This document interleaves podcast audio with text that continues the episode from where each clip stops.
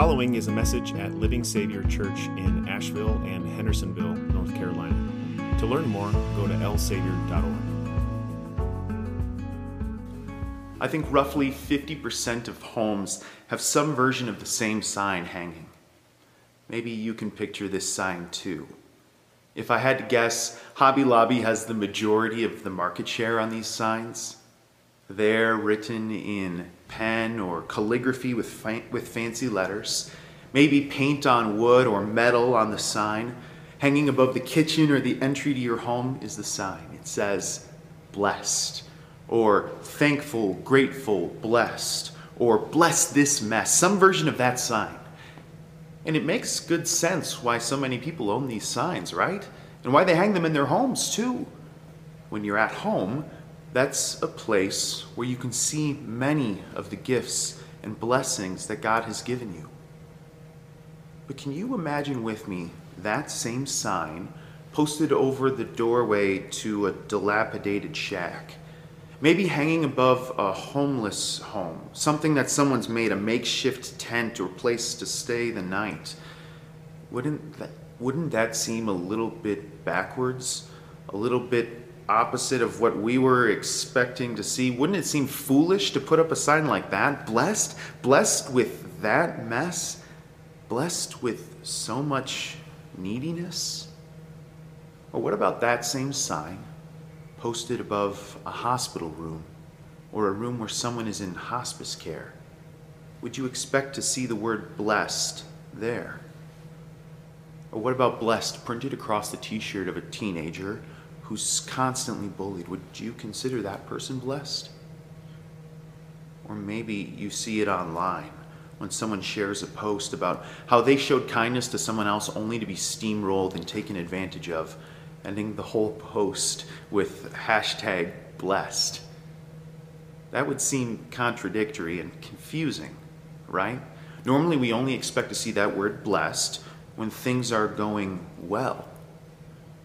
But what if I told you that in Scripture today, Jesus tells us that even when the situation looks like many of these, we can call ourselves blessed?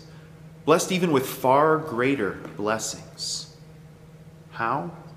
Well, maybe there's more to being blessed than what meets the eye. As we look at these words from Jesus that we read just a little bit ago from Matthew 5, they're often called the Beatitudes, which is an old word that simply means blessed. They're part of this longer sermon that Jesus is sharing called the Sermon on the Mount. There, as Jesus is preaching, he has his disciples gathered around him, and then there's also these other followers of Jesus behind them, too. It's like Jesus is gathering in a huddle to tell his disciples what the world will be like, and those people behind the disciples, they get to listen in too. And you and I, we get to overhear what he's saying to his disciples as well. And what do you hear? Is it what you expected to hear? It's kind of the opposite, isn't it? Jesus is telling his disciples that when they're in all these different awful situations, when times look really tough, then they can call themselves blessed. And here's the thing when you're in those situations, Jesus calls you blessed too. But isn't this opposite of the way that the world normally looks at things? And oftentimes how we look at things too. I don't think you have to think too hard about this one. If I were to ask you if you'd prefer to be poor or rich, I can probably guess what your answer would be. You'd prefer to be rich. No one wants to be poor. When you're completely poor and needy, you have to rely on someone else to help you. Think about that family living in a lean to or a dilapidated shack with the sign blessed posted above the top of it. How could they call themselves blessed? Isn't that backwards? Normally, we think of the people who are blessed as the ones who have the biggest and nicest cars or the biggest houses. But does that always work? Does measuring what it means to be blessed according to the world's standards always pan out? Even if you're able to get all these things, do they always last? Does it always work to measure being blessed in this way? And what about if you were to lose something? in that moment, would you call yourself blessed? Or even more so, what if you were to lose someone? Mourning by the graveside or the bedside of someone that you love. Certainly the world wouldn't call you blessed then, and it would be hard to see how you're blessed in that situation too. Mourning, recognizing the pain of loss in your own life. Maybe if you can go without losing someone for a long time and avoid loss forever and ever, then you can call yourself blessed. But can you always do this? Can you go your whole life without losing anyone or anything? Does this always work? Does seeing life as blessed in this way always pan out? And the world would say the best way to get blessed and to get ahead is to think about yourself first. Look out for me first. When you start putting others ahead of yourself, that's when you open up yourself to getting taken advantage of. And maybe you'd even lose some of the things that the world considers blessed. You hear stories about people who help out a new coworker, showing them the ropes, befriending them, only to be backstabbed later and passed up for a promotion. Certainly, you wouldn't sh- call yourself blessed when you showed kindness in that situation, would you? It would really be difficult. Or if you did have the upper hand, maybe the world would consider you blessed then too. In that situation, you can take advantage of what's going on. Someone else's loss is your gain. You can kick them when they're down to get ahead, to show mercy there, to show kindness Many would see that as foolish, naive, and inexperienced.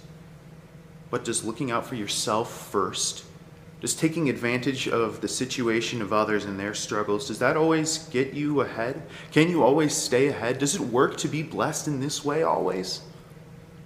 Here's the thing so often, what the world considers blessed is the opposite of what God actually tells us is blessed. So often we measure what it means to be blessed by the wrong scale overall.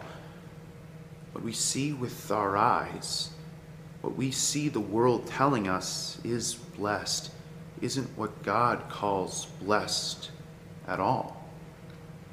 And haven't you noticed that all those things fade away? In the end, they don't last at all.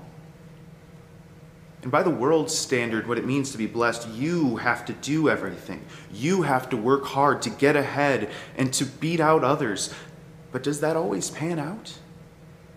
And even if you are able to win, to get ahead, to get everything good, does that always last? The world would say the best way to be blessed is to avoid pain and loss and, and get ahead. But even if you have all those things, don't they eventually go away? Money can be lost in an instant. Loved ones might pass away or walk away from your life. And having the upper hand, looking out for yourself first, well, someone else can do that to you too. But Jesus completely flips upside down our understanding of what it means to be blessed. He shows us a reality where everything's the opposite of what the world expects to see. And that in itself is a blessing because not everyone can have the same blessings by the world's standards, and those things don't last forever either. Jesus shows us that when it comes to being blessed, it's never relied on ourselves and what we're able to do, but only and completely on the promises of God. Jesus and what he has done for you and what he has given you. He has given you a heavenly home and blessings that last forever. Even in these situations where things seem terrible, the opposite of what the world would want, those people in those situations, maybe even you, can call yourself blessed. That family in a worn down home, poor, they can consider themselves rich, rich with the riches of the kingdom of heaven that Jesus promises them.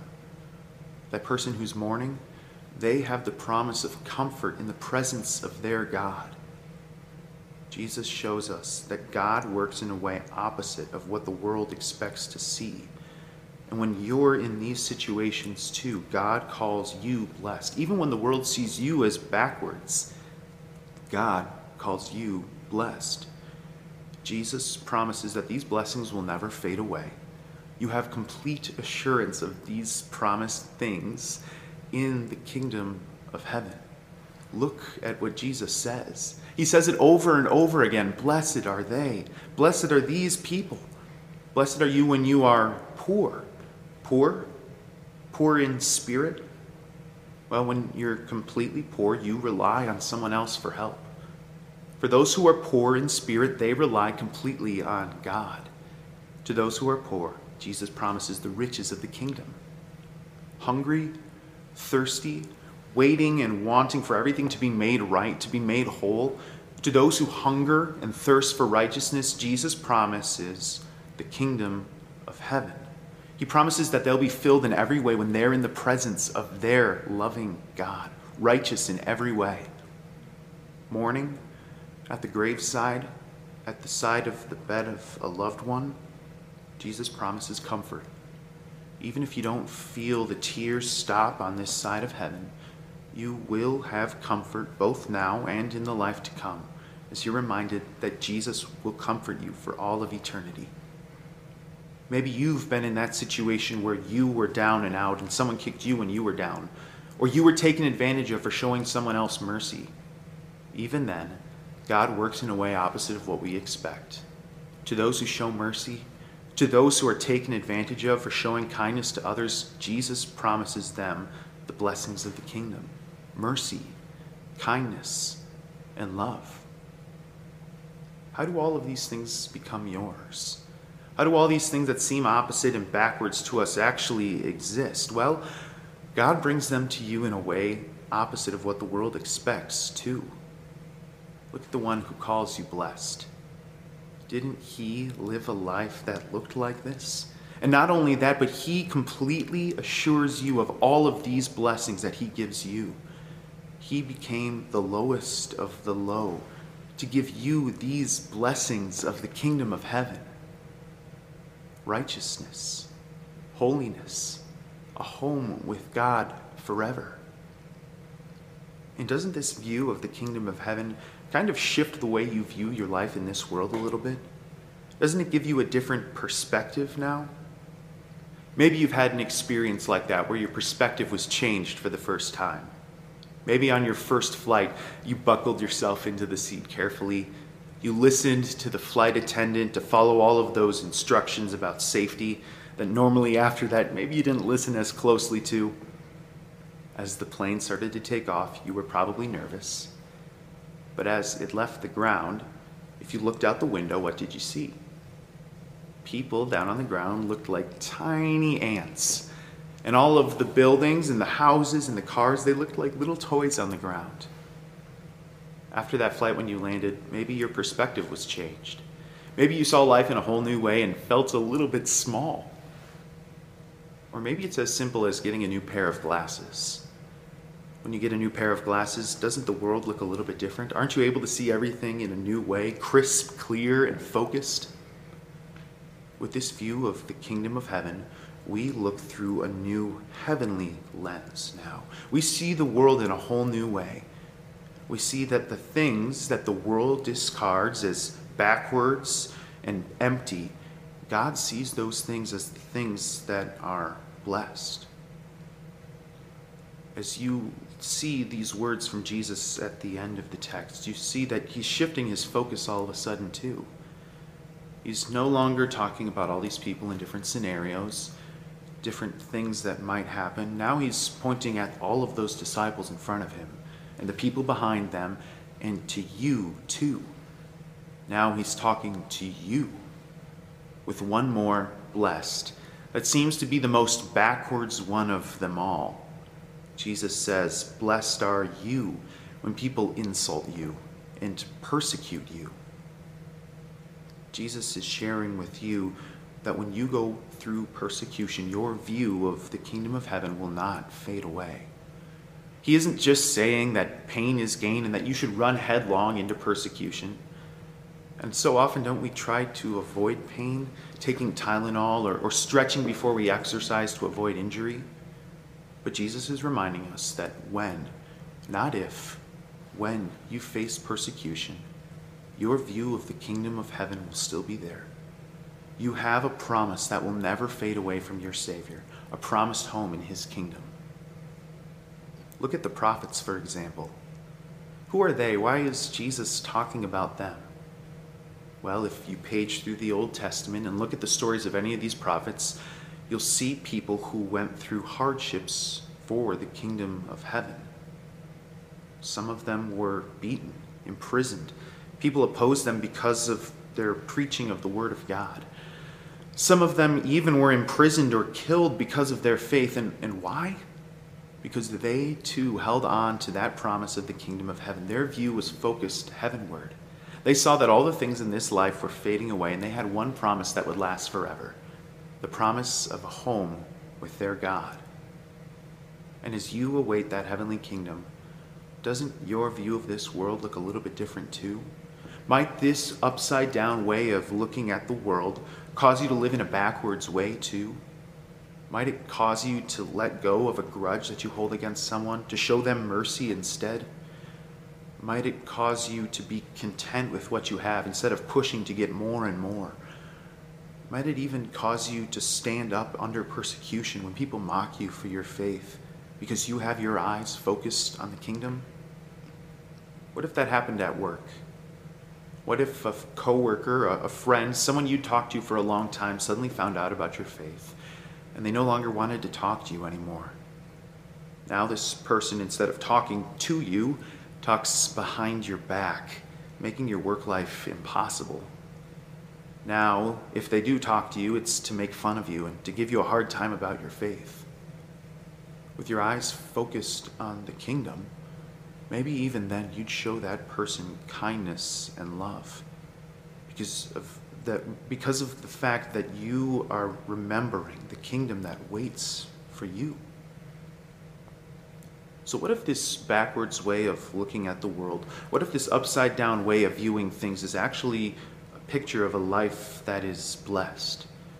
What if a life where everything falls apart in front of you is still a life that you can call blessed? What if mourning at the bedside, at the graveside, is still something that Jesus calls blessed too? What if even when you face persecution, pain, and hardship, you can call yourself blessed? Because being blessed is more than just a slogan printed on a t shirt, it's more than just a sign to hang above your kitchen. It's more than just a hashtag to add at the end of a post. Being blessed relies completely on the promises of your God because Jesus has called you blessed, blessed with the promises of heaven that will never fade away. He calls you blessed. Amen.